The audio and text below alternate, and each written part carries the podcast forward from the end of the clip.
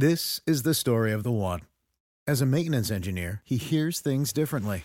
To the untrained ear, everything on his shop floor might sound fine, but he can hear gears grinding or a belt slipping. So he steps in to fix the problem at hand before it gets out of hand. And he knows Grainger's got the right product he needs to get the job done, which is music to his ears. Call, clickgrainger.com, or just stop by. Grainger, for the ones who get it done. Coming up on 5 Minute News.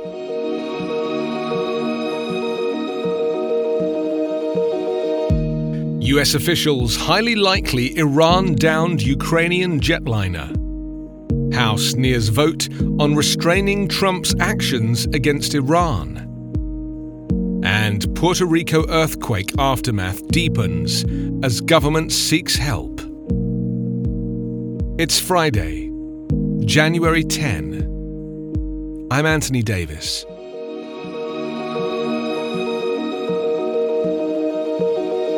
US officials said last night it was highly likely that an Iranian anti aircraft missile downed a Ukrainian jetliner late on Tuesday, killing all 176 people on board. They suggested it could well have been a mistake.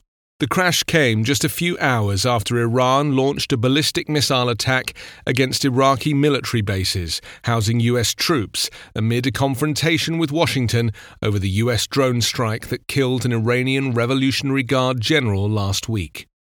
Two U.S. officials, speaking on the condition of anonymity to discuss sensitive intelligence, said they had no certain knowledge of Iranian intent, but they said the airliner could have been mistaken for a threat. Donald Trump suggested he believed Iran was responsible for the shootdown, but wouldn't directly blame the Iranians. He dismissed Iran's initial claim that it was a mechanical issue. The US officials wouldn't say what intelligence they had that pointed to an Iranian missile, but they acknowledged the existence of satellites and other sensors in the region, as well as the likelihood of communication interceptions and other similar intelligence.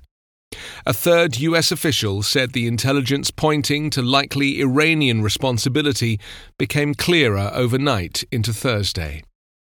At least 63 Canadians and 11 Ukrainians were among the dead.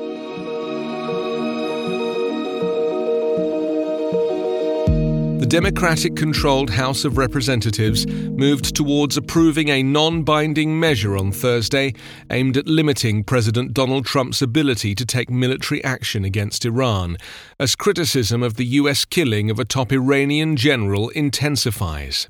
Speaker Nancy Pelosi said the War Powers Resolution, which does not require Trump's signature, nonetheless has real teeth because it is a statement of the Congress of the United States. I will not have that statement be diminished by whether the President will veto it or not, she said.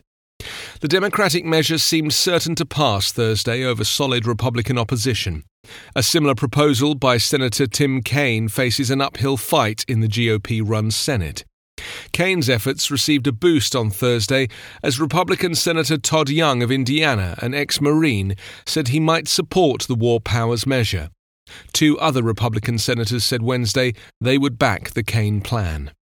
Pelosi, in announcing the House vote, called the killing of General Qasem Soleimani provocative and disproportionate.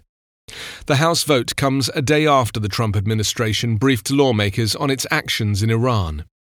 Democrats and several Republicans called the briefings inadequate, adding that officials did not provide enough details about why the attack was justified. Administration officials justified killing Soleimani based on an outdated and inappropriate 2002 Authorization of Force in Iraq paper.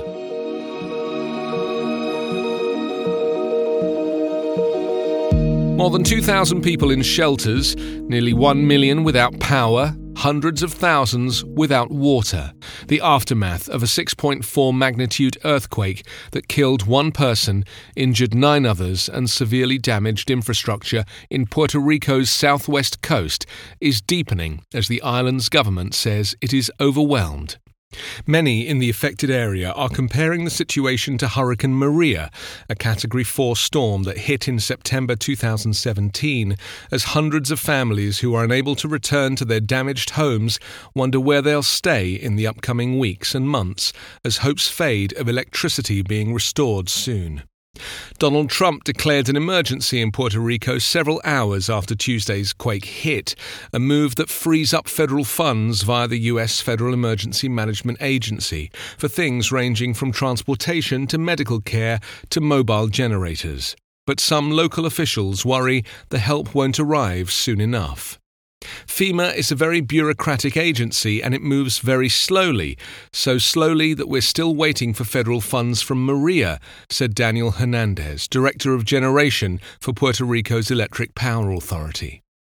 While officials say it's too early to provide an estimate of total damage, they say hundreds of homes and businesses were affected by Tuesday's quake and the 5.8 magnitude one that preceded it on Monday.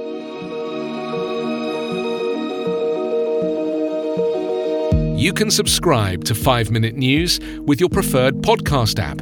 Ask your smart speaker or enable 5 Minute News as your Amazon Alexa flash briefing skill. Visit us online at 5minute.news. 5 Minute News is an independent production covering politics, inequality, health, and climate, delivering unbiased, verified, and truthful world news daily. On the morning of August 1, 1966, shots ring out from the observation deck of the clock tower on the University of Texas campus. It marks the infamous beginning of the modern era of mass shootings in America. You're listening to Stop the Killing podcast. Join us as we take you behind the crime scene tape to explain global mass shootings and mass attacks. I'm Sarah Ferris, but more importantly, this is Katherine Schweit, the former head of the FBI's active shooter program. I spent five years as the FBI's top executive looking for answers to the mass shooting crisis. I've been at the shooting scenes, I've traced heroic acts of bravery, and I've sat silently and listened to the heart wrenching stories from survivors. Amongst this horror, there is hope. We all hold the key to stop the killing. You just need to know how to unlock the door. Download Stop the Killing and be part of the solution. Search Stop the Killing on Apple, Spotify, and all the usual suspects.